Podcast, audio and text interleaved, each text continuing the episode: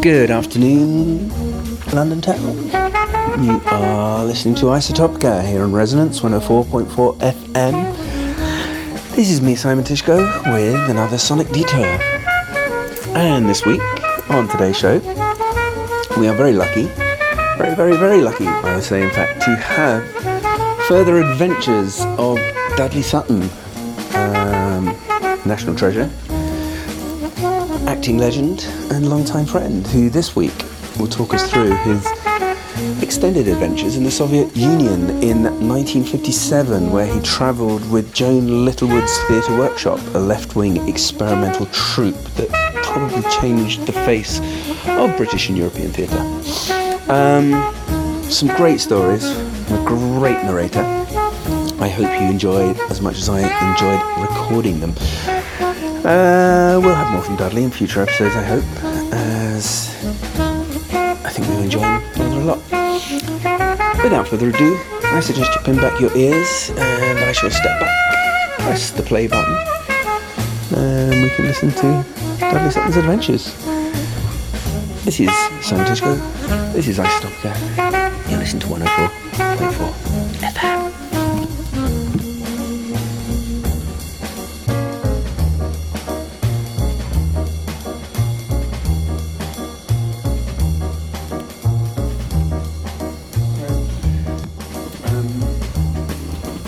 Find ourselves in the Chelsea Arts Club in a rather bijou, may I use the word bijou? No, room? You may not. What kind of room is this then? Well, it's a bit like you'd, the sort of room you'd have when you went to, as a boy, you went to stay with your granny in the country. It's got a nice little window overlooking the garden, it's got a single bed. It's lovely. It's an old-fashioned looking glass, what you would call a mirror, or something, Vul- a vulgarian. Thank you. Um, that hadn't read your Nancy Mitford. yeah, uh, yeah. So there we are. So how comes we're in the Chelsea Arts Club rather than in Shea Sutton? Oh, because my flat is being um, refurbished by the new landlady, who is frightening me to death with her. Oh God, interference really. Um, no, I don't want to get into that, it'll spoil no. the evening. How long have you been a member of the Chelsea Arts Club? Uh, I'm not sure, I think a couple of years after Roger Hilton died, which would be nineteen seventy-four, so about nineteen seventy-six, seventy-eight, around that time. Yeah. So seventy-eight, eighty-eight. It's a gift, it was a gift. I looked after, I helped Um, Roger Hilton's widow with the family and with him towards the end of his life, and uh, out of gratitude she she got me membership of this club, which as you know is about a hundred yards down the road from my flat, and it couldn't be better because it appeals to the old old-fashioned side of me, the the civilized side of me, the little bits that are left of, of Chelsea. Mm. Uh, that are still Chelsea of the old school. It's wonderful to be able to be surrounded by people who know what you're talking about when you talk about books and, lit- and literature and politics and stuff, poetry and so on, and the arts generally, painting of course, architecture. But it's wonderful to be in that atmosphere, and to be in an atmosphere that's a bit rem- reminiscent of prep school and, uh, as I say, staying with your granny in the country. Uh, it suits me enormously. I mean, at the moment I'm staying here, as I just said, and I can come down in the morning and have kippers for breakfast. I mean, what's, what, it, life doesn't get better than that. Kippers and toast and marmalade and tea. It's uh, extraordinary. That's a habit I never picked up. What, kippers? Kippers for they breakfast. They are sublime. Uh, you can't normally cook them in the flat. I mean, my flat's being refurbished, so I'll get a, a nice extractor system put in. I'll be able to cook kippers. I lo- kippers are incredibly good for you. They're amongst the best foods that you can eat that are, that are good for your health, especially as you're getting older. Kippers. It's quite a name as well, isn't it? Kipper. Kipper, yeah. Kipper, Kipper the kipper Thai. The kipper, the kippers, the great Scottish. Yeah, they come from uh, Scotland via um, fishmongers in Chelsea Green, and they are the best. They're succulent. You have interesting people to talk to at breakfast. I'm one of these awful people who is alive and lively at breakfast. So you get a few sitting there rattling the newspapers and, and now and again you get very lively people. At the moment there's a lovely German um, jeweller staying here called Axel from Hamburg. It's fascinating talking with him. You know, he's got beautiful round tortoiseshell glasses. And he's explaining to me, and my daughter who stays here now, she comes up on a Sunday to do a millinery course on a Monday, and she stays. She's got screaming bright ginger red pink hair, and I tell everybody that it's natural. It's that we were doing a lot of acid when she was conceived. It's not dyed at all. Which brings us round to the histories, the histories, the past. Last time yeah. we were chatting, yeah. we got to the point where you first went down and had an audition. At, um, oh, at Theatre Workshop with the great, workshop. the great Joan Littlewood. Yeah, mm. yeah. Well, I, yeah. I mean, I, I, I think I've already said I was so fed up with the bour- what I call bourgeois theatre, where people just go to admire each other for being there, and watch these famous actors who get knighthoods for acting. We were taught not to act. And uh, no, I'd, I'd gotten so fed up with the established theatre, and somebody had suggested that I should go down the East End and see this extraordinary theatre company that was not Anglo-centric but Eurocentric, was not concerned with the minutiae of the neuroses of the English middle class, uh, as the English theatre was at the time, but was interested in world events and in world ideas and ph- philosophy and politics and jokes and cartoons. It br- it could breathe. It was the first theatre in England that refused to play the national anthem. Because in the past, you go to this posh theatre and you sit down. The moment you sat down, the drum roll would start, and everybody had to clamber up to their feet while they played this maudlin tune. And this is supposed to be a house of entertainment. It was ludicrous. And then you'd all sit down again, and then the curtain would go up, and I say, Sue, I really do love you. Oh, do you, Edward? Yes, of course I do, you silly little goose, you. And they would all do that sort of shit. And I would fall asleep. Or it was somebody stole a ten-bob note at prep school and got blamed falsely. So everybody rallies round. Or it was Shakespeare with one leg up on a rostrum and a pearl drop earring and all over intoned. Ah me, how sweet is love itself possessed! That then and since love shadows are so rich in joy. And everyone goes, oh, wonderful Shakespeare, and you're going, shut up! Shut up! And I went down the East End, and it was all, it was called The Good Soldier Schweik, and it was a wonderful peripatetic play about a useless private in the Austro-Hungarian army. He was an innocent. He was like all the great innocents, like Candide and Simplissimus and all the great innocents of, of, of literature all over, all over the world. And uh, there's a lovely scene where he's thrown into jail, having done nothing, and he's thrown into prison, and there's a bank manager storming up and down saying, I've just been given five years and I'm innocent. And Švejk says, it's just, well, you didn't do it then, you would have got ten. And he's got this wonderful, joyful attitude to life. Mm-hmm. Uh, and this play was, these plays were, would throw ideas at you instead of expect you just to sit there and admire. Yes. You were engaged, you know, engaged it was thrilling. It's thrilling. Lots of music, which you didn't have in the English theatre in those days. You had musicals or you had drama, and drama had no music. Serious. You know, who stole the ten-bob note? That's what we've got to get to grips with here. Who blew up the planet? That's what we need to get to grips with. Had a play called Uranium two thirty-five, full of folk songs, full of political rants and raves. Oh, it was heaven. And uh, a couple of years later, when I got thrown out of the Royal Academy of Hot Air, um, I went in there. You know, I was so sure I belonged there. I took my coat off, dropped, dropped my jacket on the floor, and uh, did an, an audition which turned out to be absolutely dreadful. Except I was very good at dance and movement and mime. And that's what they were interested in. They weren't interested in, ah me, how sweet is love that some possessed.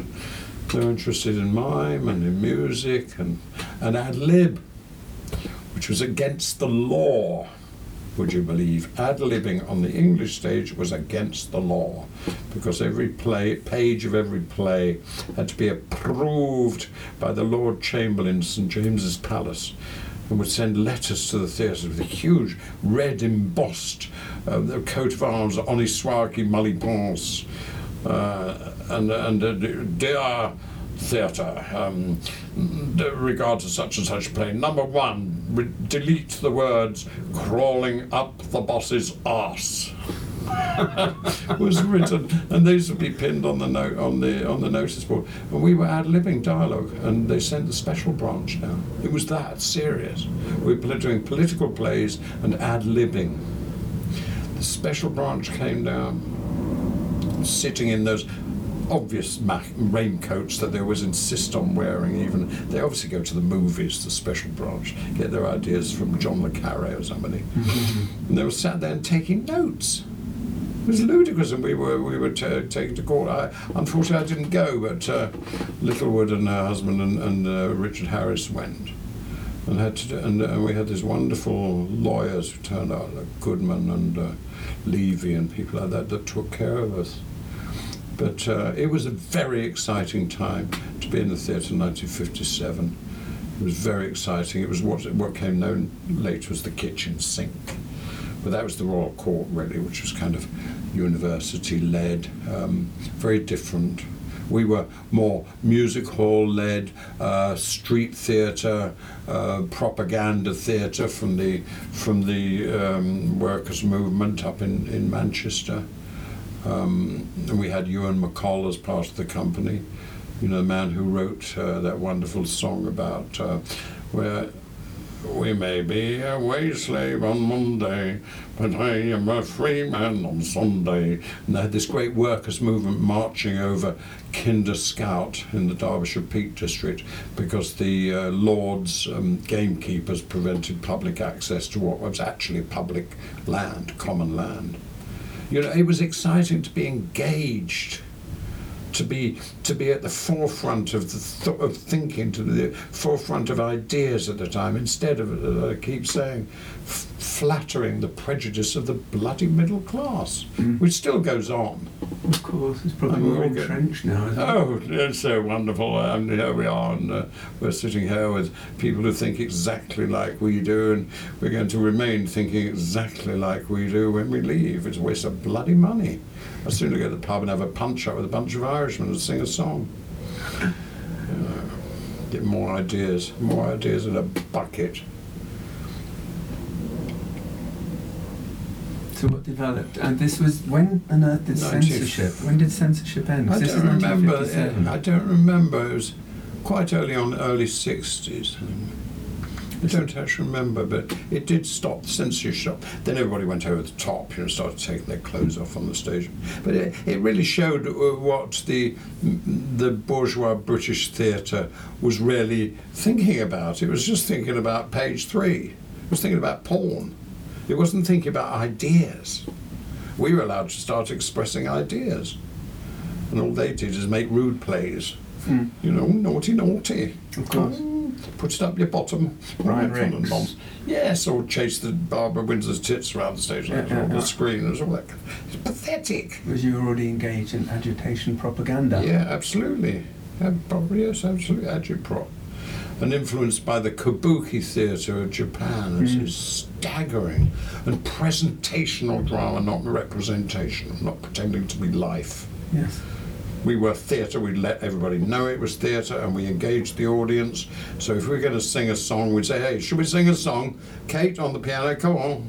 And we'd sing the song. We wouldn't sort of go, um, uh, I love you, darling, do you love me too? I do. Oh, the spring is sprung. Everybody goes outside and vomits. No, it was, it was a wonderful time to be alive. You know... Um, Brendan Behan, the glorious Irish playwright, turn. His idea of rehearsal is to turn up with vomit all down his sweater, carrying two crates of Guinness, and his wife carrying another crate of Guinness. We'd all settle down, open the Guinness, and sit there and drink. And he would tell tales, and we'd sing Irish songs. And in that way, we got into the atmosphere um, that we all needed. Took weeks to get into this whole atmosphere and develop a play called The Hostage, which came from a load of rough notes that he'd written. You know. Took that to France, uh, and there were terrible rucks. We, we, we had a march demo in the middle of the play, and somebody wrote "Vive l'F L N" and carried a big banner during the time of the Algerian War. It was great. The British ambassador walked out, British consul walked out, and we won the prize. And not a penny from the Arts Council or from the British government in support. Not a rim. Uh, but it, I, I liked that. I, li I liked being a kind of rebel, I thought. Uh, first time I ever went on the stage, actually, I got booed off in Switzerland. We were doing the Scottish play, heading for Moscow, and I could not do it. I was absolutely useless at it. And they started the slow hand clap, and I came off and said, "They're not ready for me yet." Not ready? Go away. Switzerland was weird. You know, we arrived with our, all our stuff, those of us that, that were sober, uh, which w didn't include me. The, the ones that got sober got there on time, and the rest of us turned up in a series of different trains from Paris, where we all got off and got pissed. And uh, then when we got there, and then the set arrived on a truck, and we, naturally I went up and started to pull the pegs to open the truck, and immediately these gauleiters turn up and grab you. You're not allowed to touch anything because of some trade union. It was very peculiar being a socialist and being constantly, um, well, socialist, but you know, a socialist uh, follower, and being constantly badgered by fascist trade unions. Very this is, odd. This is the paradox that kind of destroys socialism. It is, yeah, very much so, I think. Why were you going to Switzerland, of all the countries to go to in the nineteen fifties? Well, because they offered us a, a theatre for the week, you know, okay. for a year, you know. But well, I was introduced to an amazing stuff called Birches Muesli, mit Ram, and a girl called Maria, Isla Maria. Ouch, I mustn't say the name. Um, that was muesli with uh, yoghurt, or cream. Lovely. nineteen, in nineteen fifties England. Yes, this revolutionary. Is yeah, nineteen fifty-seven in Zurich, which smelt of lime trees. It was beautiful, beautiful. We went up a mountain, sort of cows with bells on them and all that. A couple of professional yodelers, yeah, not like Hank Williams, but uh, better than nothing. Yeah, we had a good time. Then we came back, and then we went off to, to Russia. On a train, which is so much better than flying. It's a long story to get into, really. And the, the Russians in nineteen fifty-seven had an international youth festival of peace and friendship, which is a giant propaganda exercise where young people from all over Europe and America and from all the countries of the world would gather in Moscow, and all the different uh, tribes and races and groups from all over the Soviet Union would gather in Moscow, which was extraordinary. There were kind of Uzbeks wandering around with a whole sheep on their head. And gorgeous looking Georgian girls and, and uh, Armenian girls, beautiful Bulgarian girls. They were all these lovely black eyes. And, and the Russian women were staggering. I mean, we were brought up um, by the Daily Express and the Daily Mail showing pictures of Russian women looking like tanks. Of course. And uh, see, this idea, you turn up in Russia and they're absolutely gorgeous. There's quite a, a common look amongst eyes of certain, but I suppose mixture of, from towards Mongolian end of the, of the republic, where they have these high cheekbones and these almost yellow eyes, like wolf's eyes. But beautiful, beautiful women. Extraordinary. Yeah, and the, and the other thing that, that we were, you know, we were led to believe that Russian was an ugly language, and they always published that word "nyet." N Y E T and put it upside down and put exclamation marks upside down and tried to make it into some kind of belligerent thing. Um, and the first time I ever heard the word, we were in, in Russia getting on a big train, and at the beginning of each coach there were these young girls from the engineering institutes, and they had little light blue headscarves, and uh, they were young communists, and um, one of our boys was chatting one up, and we, she pressed her hand very gently on his and said, "Niet." Oh. and it was so beautiful. I think it meant not yet. It mm. certainly sounded more like not yet than no. But it was full of th- discoveries. When you're young, you you know you you're you're filled with prejudice by your parents, you know, and by your government. Um, and, and then you go abroad, and this was so wonderful about travel. You travel opens the mind. You know. We were in. We were in. It opened my mind very much. I, I was a very much a camp follower of, of communism at the time. I'd never joined a party. I, I couldn't join the party because the language was so appalling. You know, battened down member of a lumpen proletariat. You know, it sounds all right in German. Don't sit too well in English. But um, we were in uh, East Berlin on the way. I should say more about this train because it was like a freedom train. Tell me about the train because I'm quite anarchy with trains and things. Yeah, well, first imagine. of all, it was like a freedom train. We were all given passport, little passports to put in our main passports mm. so that the, the Americans wouldn't see that we'd been to the Soviet Union, to, to, to a communist bloc, because you wouldn't be able to travel anywhere, and the Russians knew that. And uh, they, I think the Israelis do it still, you know, really? so the, yeah, so the Arabs won't find out you've been there. I think so. Okay. I may be wrong. I, I believe that's true. But anyway, um, we um, all the youth, uh, the young artists of the left, architects, folk singers, poets, playwrights, actors, oh, every all dancers, all sorts of all creative kind of people, artists. Were travelling across Europe in this giant train um, to Russia, uh, and it was like a freedom train. And you would hear Peggy Seeger playing a banjo. I was going down the passage in the train one night, like bang, bang, down, down, down, down, down, down. When I was a kid of seven, we were at a prep school in Devon, and we used to sing. Where have you been all the day, Billy Boy, Billy Boy? Where have you been all the day, my Billy Boy? I still remember the descant. Anyway,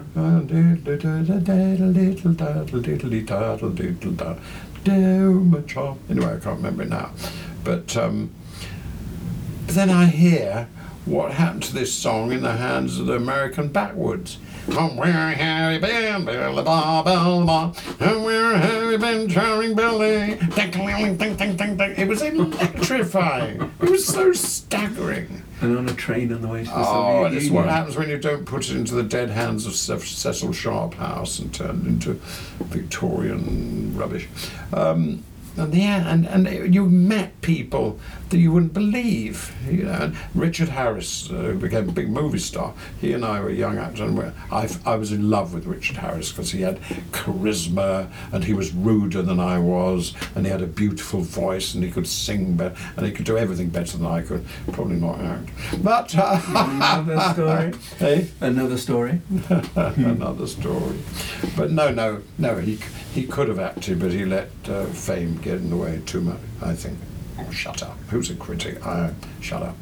Um, but I was in love with him, like a, you'd fall in love with a sports star when you're young. And we travelled and we, we drank a lot together and we sang. I'm, tra- I'm I'm wandering all over the place with this story, but it probably doesn't matter. It's a lovely story. We get to East Berlin and we are guests of the Freie Deutsches Jugend. That worst translation, but Free German Youth, which was like, actually like Hitler Youth, only in communism. So mm-hmm. they all had lovely strong thighs and uh, strong legs and white knickers mm-hmm. and they little blue skirts and they stamped up and down in marches and they really turned me on. And I thought, I, I'd love to be a masochistic dream of just lying on the parade ground being marched over by all these girls looking up this at them. Occurred to you at the, to- at the time? At the time, yes it did. And then we were invited into this enormous canteen to sit with the workers, the real people. And we ate this cabbage soup, which was probably ghastly, we thought was absolutely divine, and marna, and um, and ate this awful brown dusty bread. Uh, but we were there, we were there. Mm. And I went for a pee and I walked past and there was a, a door left open. And there were the fat cats all sitting there with bloody great sides of ham and bottles of wine. And I thought, you bastards.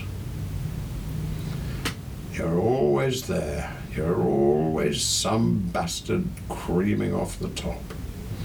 Creaming off the top of the folk. And it made me so disgusted, and I, I, I lost my communist virginity that day. It was very, very sad. But then we went on to Moscow, and we just met these people, and they were sublime. They were just, you know, ordinary folk are great. Ordinary people that you meet, I mean, not perfect. You know, I, I hate this um, uh, left-wing theatre idea that all working class have these wonderful virtues, like those idiots in the Workers' Revolutionary Party that used to go around talking about the virtues of the working class. I'd spent four years in the R A F with with nineteen um, working class guys, and, and I'm here to tell you they were just as venal and just as brilliant and just as sexy and just as horrible and just as bullying and just as loving as anybody else. You know, just as intelligent and just as stupid.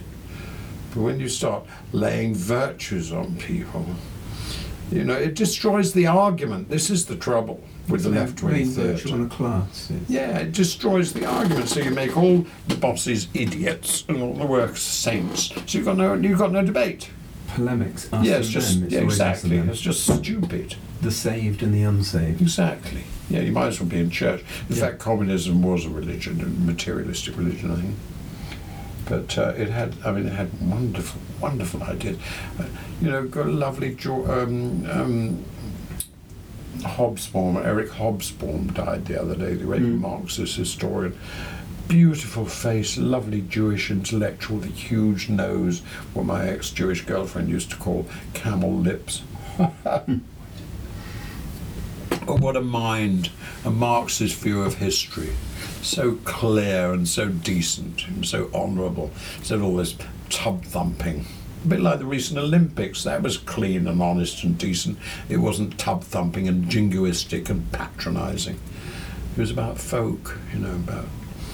I love it. Anyway, back to Moscow. How long were you actually on this train? Because I'm, I'm, I'm we're on this train of a Soviet train. Oh, on the train from the border, Brest-Litovsk in Poland, your hometown, mm-hmm. your home country, to Moscow. It was a day and a night and a day. And it was like one of these, these Anna Karenina numbers, only this huge steam train with Stalin and Lenin and Marx and Engels the cutouts. Yeah, on the, no, metal, metal. Metal. On the, yeah, and on the C C C P yeah, for the yeah. Soviet Union, and flags, these red flags all over it, and it's steaming and growling and ready to go across the plains of Russia to Moscow, the city that Napoleon couldn't restore. There's so much showbiz communism, wasn't there? Destroy. Oh, fantastic. Beautiful. And these lovely girls that said, yeah, yeah, yeah. And, and uh, yeah, we trundled across that land. A day and a night and a day, and in the middle of the night, Joan Littlewood and Dickie Harris and I were drinking a bottle of wine and getting all nice and cosy, and she said, I don't want you ever to forget, because she always made us conscious of our political responsibilities as actors as art. I don't ever want you to forget that every yard of this railway line, this land, is soaked in blood. Mm. People's blood, not mm-hmm. you know, hand off, but it's soaked in human blood. And it was an uh, uh, it was an awesome thought, sobering, sobering thought. Well, not quite sobering, but not quite. Let's no, not go but, that far. Uh, but it was it was a wonderful thought. That's the sort of thing that she would do. This extraordinary theatre director, mm. she would just say something that made you think. Mm-hmm.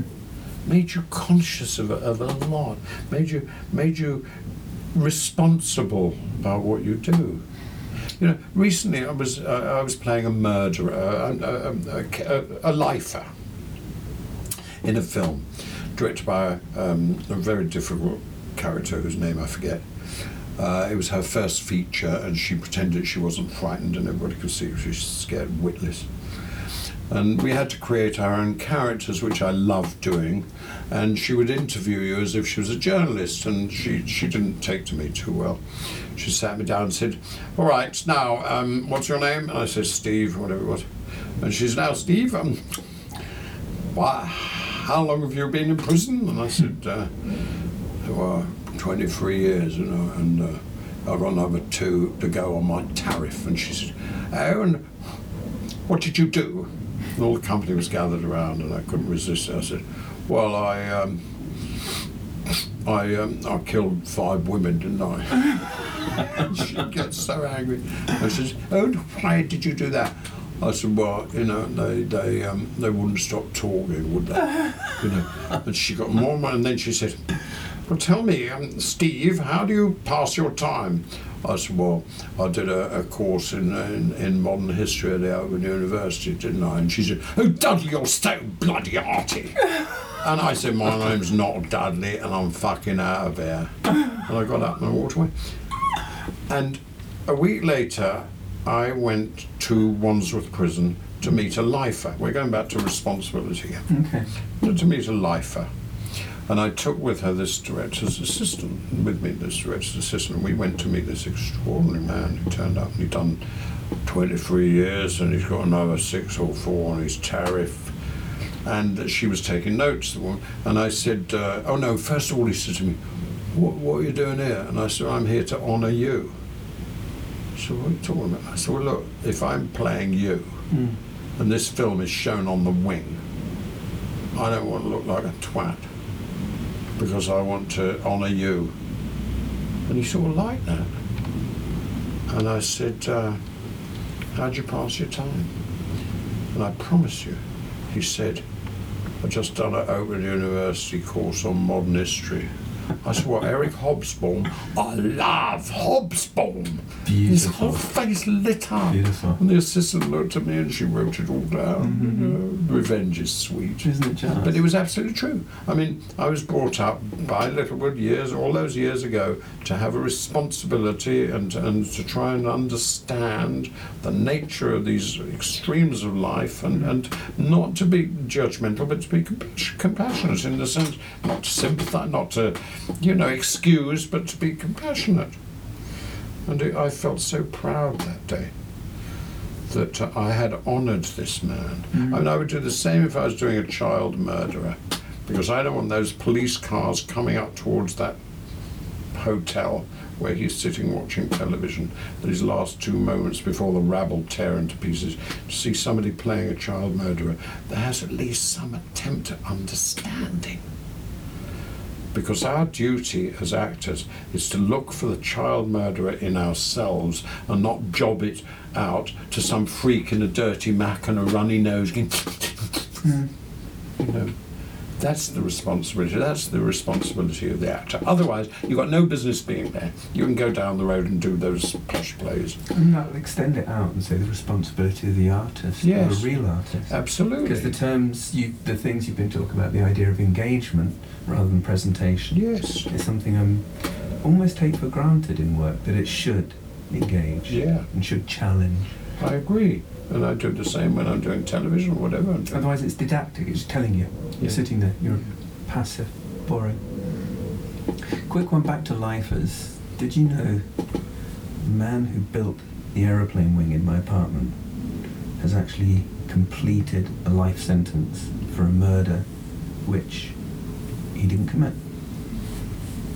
And the first job he did on leaving prison, he used to have an aviation company, and uh, is an engineer and an aviator. And twenty years ago he was accused of murdering his business partner, whose body was never found. The police came up with the theory that he'd flown his partner's body in a helicopter over the English Channel and dropped it with an engine block tied to it. Right, find it. And all the evidence points to the fact that the helicopter, which they actually had at the time, was in the repair shop and actually in pieces. But rather than actually admitting his guilt to something he didn't do, he did the whole tariff. Because if you don't admit guilt... Yeah, that's right. You've got that's, to, you've got to show punishment. You're sorry. Yeah. And the very first job he did on coming out was to come and build a full-size Dakota aeroplane wing mm. in my flat. It's kind of dignified, that is. It was, it was very so lovely. Prisoners man. Are only people that have been caught or yeah. been sentenced. Oh. They're not kind of... Nothing groups. Special there.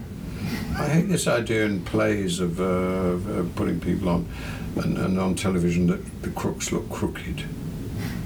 The great thing about crooks, especially conmen, is they don't look crooked. Of course. Anyway, yeah, so, so, um, yeah, so we go to Russia. And on the way we learn about Billy Boy and we learn about uh, blood on the tracks, blood on the tracks, murder. We learn a lot of stuff from each other and uh, become, oh, and there's a wonderful film, I don't mean it's a good film, but there's a wonderful shot in a film called The Cranes Are Flying, which we all saw, a black and white movie from Russia. It's a very famous film, isn't it? Yeah, in the sixties. And there's a shot in it of a man with a huge moustache and a half a sheep's head, a sheepskin on his head. Mm-hmm. And he's coming back from the war and his wife is there with a new baby and he picks the baby up and he holds it in the air and he brings his bare ass right down on his face and he kisses it. And it is such a joy. It wouldn't be allowed now.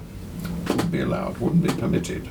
Can't kiss a baby's ass. No, sir. But it was such a thrilling moment. It was just so beautiful. It was full of joy and humanity and love. And was that Mosfilms, do you think? Yeah, oh, definitely. Yeah, yeah, yeah. I worked at Mosfilm, Mos no, no, I worked at Len Film Studios. Ah. Yeah, it was great. It was like a Dickens workshops. It was weird, and the thick snow and the darkness.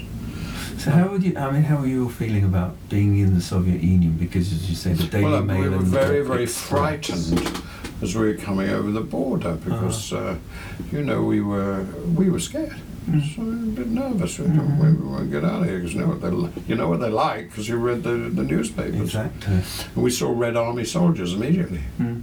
and they came up and offered us a bottle of vodka. Beautiful. Me and Harris, and they started singing songs and dancing the Gopak. That wonderful, amazing dance. So Harris and I sang I R A rebel songs. A meeting was, made in heaven, yeah. It was a meeting made in heaven, exactly. And then uh, every village that we stopped as we trundled across Russia, because those trains are slow but steady, and absolutely, if they say it's going to be on time, it's on time. Mm-hmm. But we'd stop in a village square, and the village, there, I mean, they'd been organised, you know. Flags and everything all over the place, and the babushkas and the and the, and the and the mothers and all that would all come up and ply us with flowers. You felt like Marilyn Monroe. They do respect actors in Russia. They loved actors in Russia. I don't know whether they do now, but to be treated like that when you're used to being on, I don't know what it was, six six pounds thirteen something a week, nothing a week.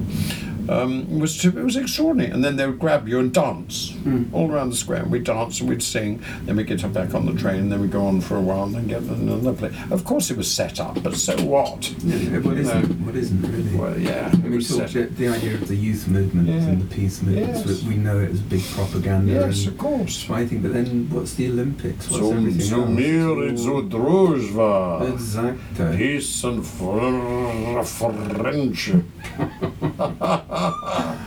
Yeah, no, it was a very, it was, and to play at the Holy of Holies, the Moscow Arts Theatre.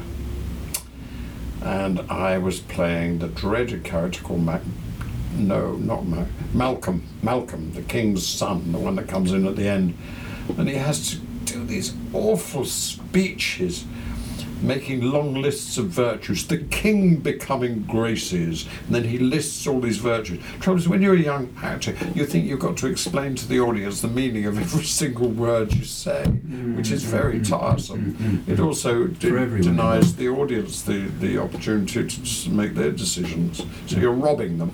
Uh-huh. And uh, I stumbled and cried in the dressing room. I got wine stains on those. I've still got the script at home, the little, it's over annotated, uh-huh. massively over explained. What I couldn't do is keep it simple. Until one day I got the shits, and um, I'm in the wings, and Peggy Seeger was the only one around that could speak very Russian. There was a doctor there, so I had a bucket at my bum end and another bucket at my mouth end, I mean really pouring out of me. And I went back on stage that night and I did it because I was so ill. I just did it clean and pure in the end time. I never got near it. But uh, one night, uh, my teeth fell out, my front teeth, shot across the stage, the Boscars. The guy that was playing Macbeth was not the most subtle actor, he was a sweet man. He had big boots. And he's heading towards these teeth that are gleaming in the spotlight. And over on the other side, no, on, on my side, was a lovely actress called Avis Bunnage, who was playing the witch. And I get, get, get me teeth, for Christ's sake, before he treads on the blood. Avis, Avis, Avis. Um, get on me, get me teeth quick. So she got ran on, ran on cackling as a witch, and Glenn's going, oh, turn, turn, which way they are, I won't quote it, but uh, going on, and didn't notice. Uh, and she grabbed the teeth, but then she had to run off on the far side. So I'm left on this side of the stage, felt, seemed like fifty yards away from my front teeth. And I had to step onto the stage and say an immortal line, I am yet unknown to woman. Ooh, it was so funny. It was so funny. We're all collapsing. Beautiful. Oh, why, were, t- why, were, why were we doing Hamlet, oh, not Hamlet, but why were we doing Macbeth rather than... Because it's a heavy political. Okay. And you did it. We did it in First World War costume on scaffolding. Yeah, Workers' Theatre. Okay. Okay. Proper job. I got it. Good fun. Mm-hmm. We had a wonderful um, musician who played Shostakovich's Fifth Symphony during the interval, all the way through my tears because I was always crying in the dressing room in token despair of being unable to do anything, and to this day. I can play that wonderful section of the bong bong bong bong bong bong bong bong bong bong bong bong bong bong bong bong bong bong bong bong bong. Oh, it's an incredible piece of music, this Shostakovich. That's a magic. And it's me crying in my dressing room, so frustrated. I just couldn't. I was really bad, bad. It took me many years to get rid of the artiness and the, the what Littlewood used to call you, your middle-class arty and public school. And my gosh, she thrashed it out of me, but it took a bloody long time. Mm. Um, that oh, must have been thirty years later. She came to see a play, a friend of mine brought her, without telling me, thank God. She came to see me playing W H Auden in a play at the Battersea Arts Centre. And halfway through it, she said, is that our Dudley? She said, it's absolutely bloody brilliant. Oh. And I cried, yeah.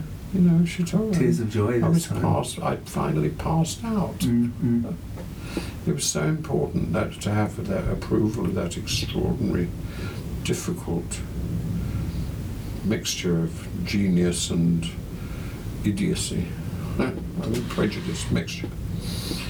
But yes, I finally. But I still. I, she still lives in me today. Any any actor who ever works with her will always say she was a uni. That company was a university. Mm-hmm. It was a university to all of us. And I was there very much as a student. It was only when I left I began to be at ease on the stage and be able to do stuff. And only when I left. But it was a university. Totally. We didn't touch anything without going into it. Would this have happened without her? Was she just a catalyst, or was that? No, it wouldn't have happened without her. I mean, with these things, always take that mm-hmm. genius at the middle of it, don't okay, they? Yeah. I mean, that's a silly word, genius, but there you go. Appropriate that, sometimes. Mm, you know, that central, that artist, that queen bee in the middle of it. Mm-hmm. You always need that. And then when she goes, or the queen bee, or the queen king bee, or whatever goes, then the thing usually falls apart, or it becomes calcified, like the Brecht company, who send little Gauleiters all over the, the world with books of photographs of exactly the move that, the, you know, shut up. Wrong, wrong. Yeah, dead no, theatre. Go to dead theatre. I mean, really, ideally, theatre shouldn't be photographed or recorded, filmed. It should be dead. It should have gone. It should be utterly ephemeral. I'm always a little loath to have my stuff recorded when I do shows, my mm-hmm. own shows. I always think, especially if you don't. And then there would be people who would go around saying, do you remember that amazing thing, that extraordinary thing that we experienced, you know?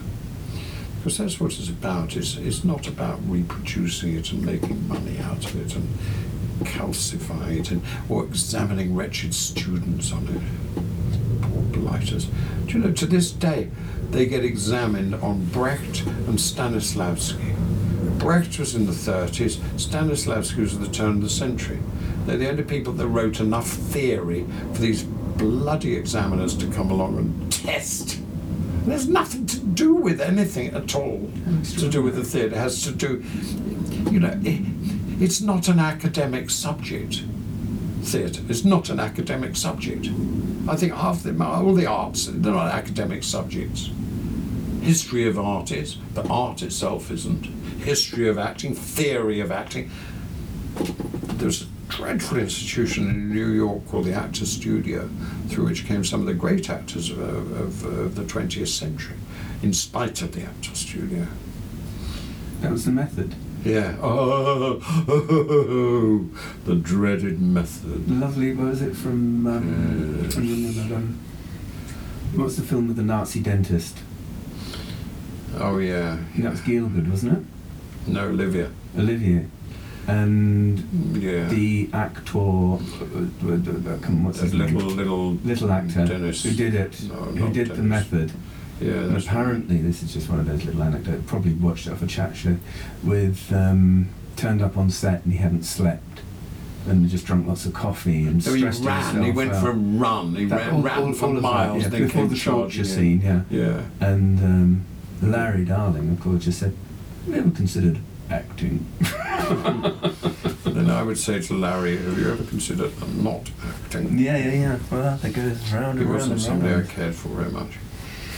Um, How long were you in the Soviet Union with Bert? We were a month, and we only did nine performances, so we had a lot of time to go out with the Russians and get drunk on these bottles of vodka that they seemed to cane.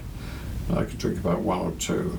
One or two vodkas? And I'd be sick. No, bottle. They're, they're like lemonade bottles. Oh, that's right, yeah. They just neck them all the time, like we do lager. Breakfast beer? They, they neck them.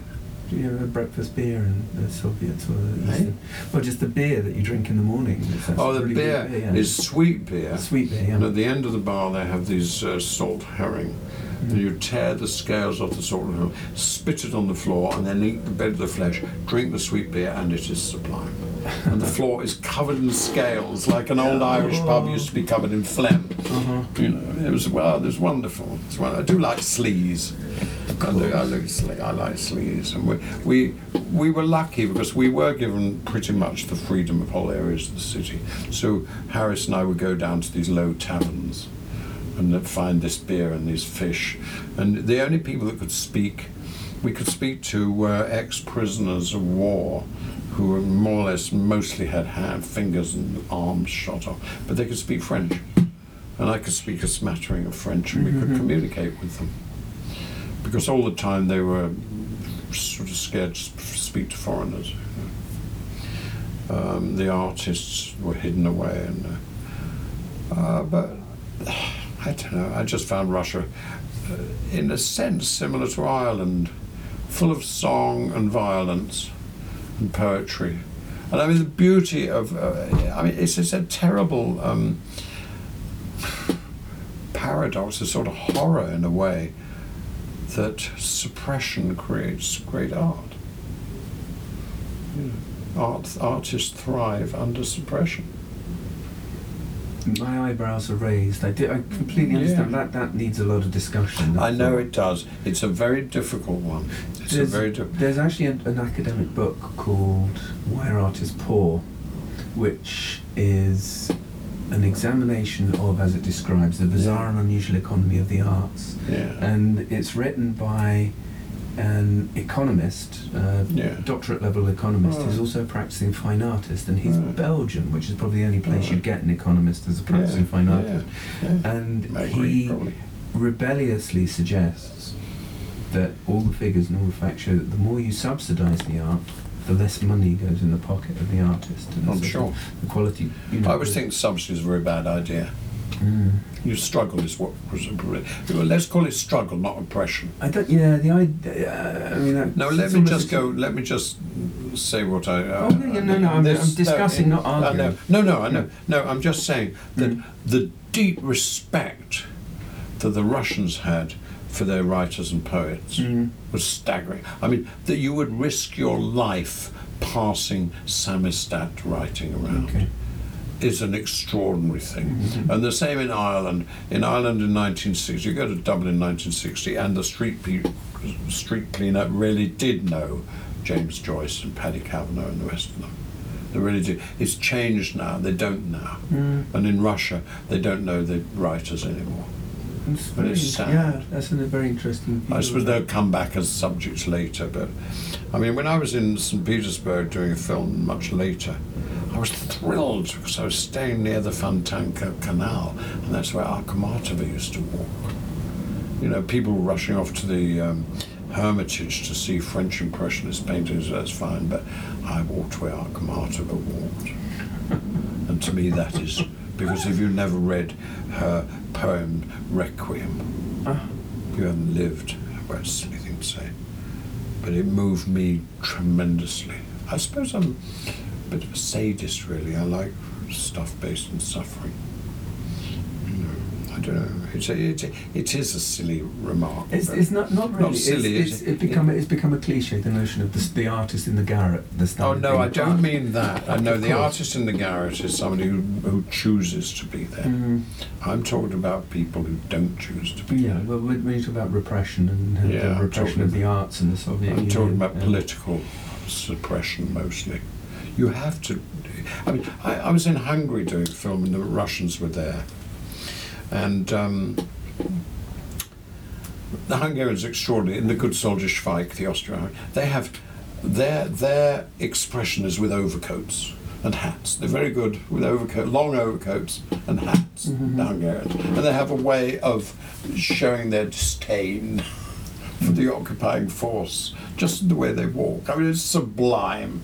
You know, and we we had this uh, uh, cranky old driver with a broken teeth called Imre, of course, and uh, a battered old hat, and this battered old Russian-like Cadillac, I think they're called Zims or Zums. Zil. Zil. Mm.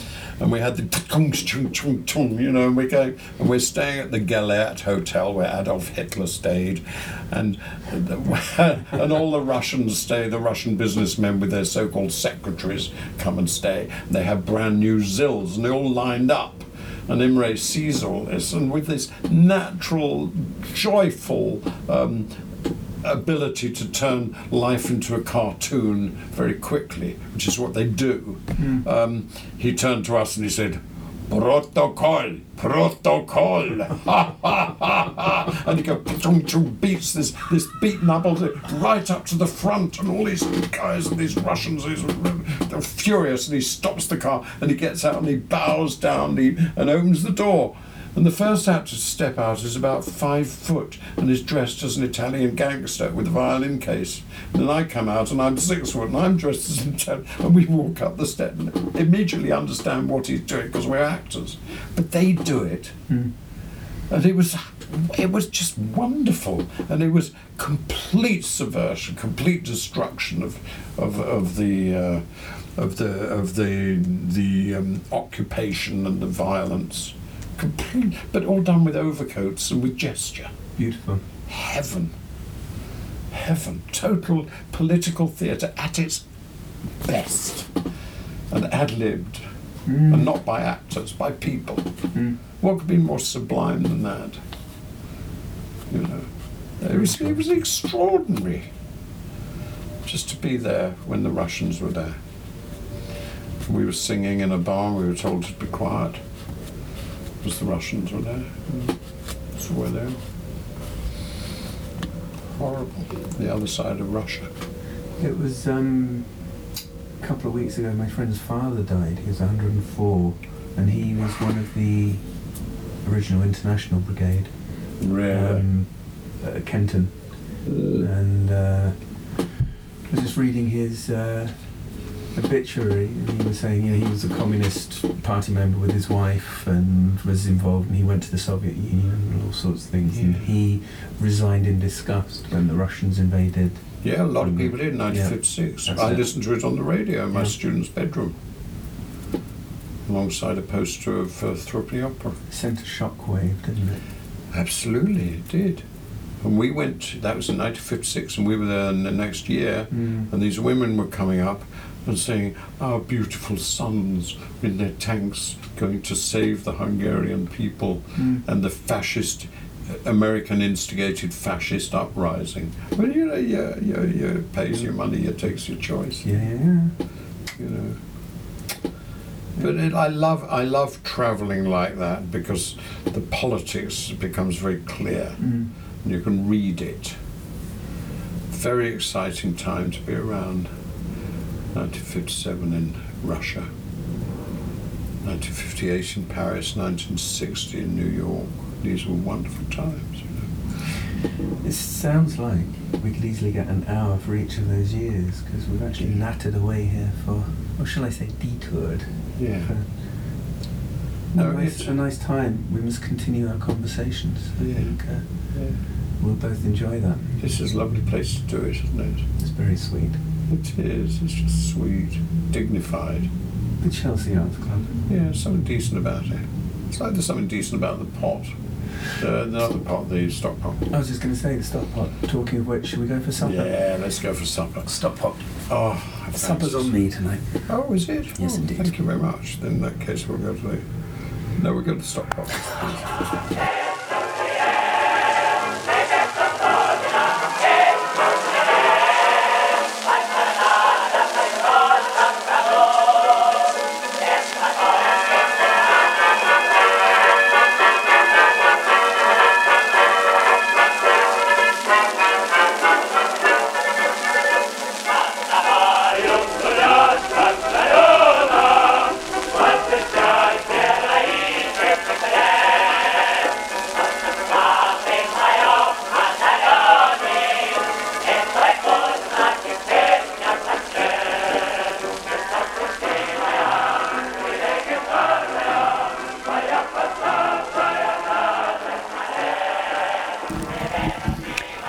I've been listening to Isotopica with me, Simon Tyszko, here on Resonance one oh four point four F M. Today we had Dudley Sutton as our special guest. Dudley will be back uh, sometime in the future, which I hope will be met with much applause from Resonance listeners. You can find details of today's episode and previous episodes and possibly even future episodes of Isotopica on my website, which is w w w dot the culture dot net.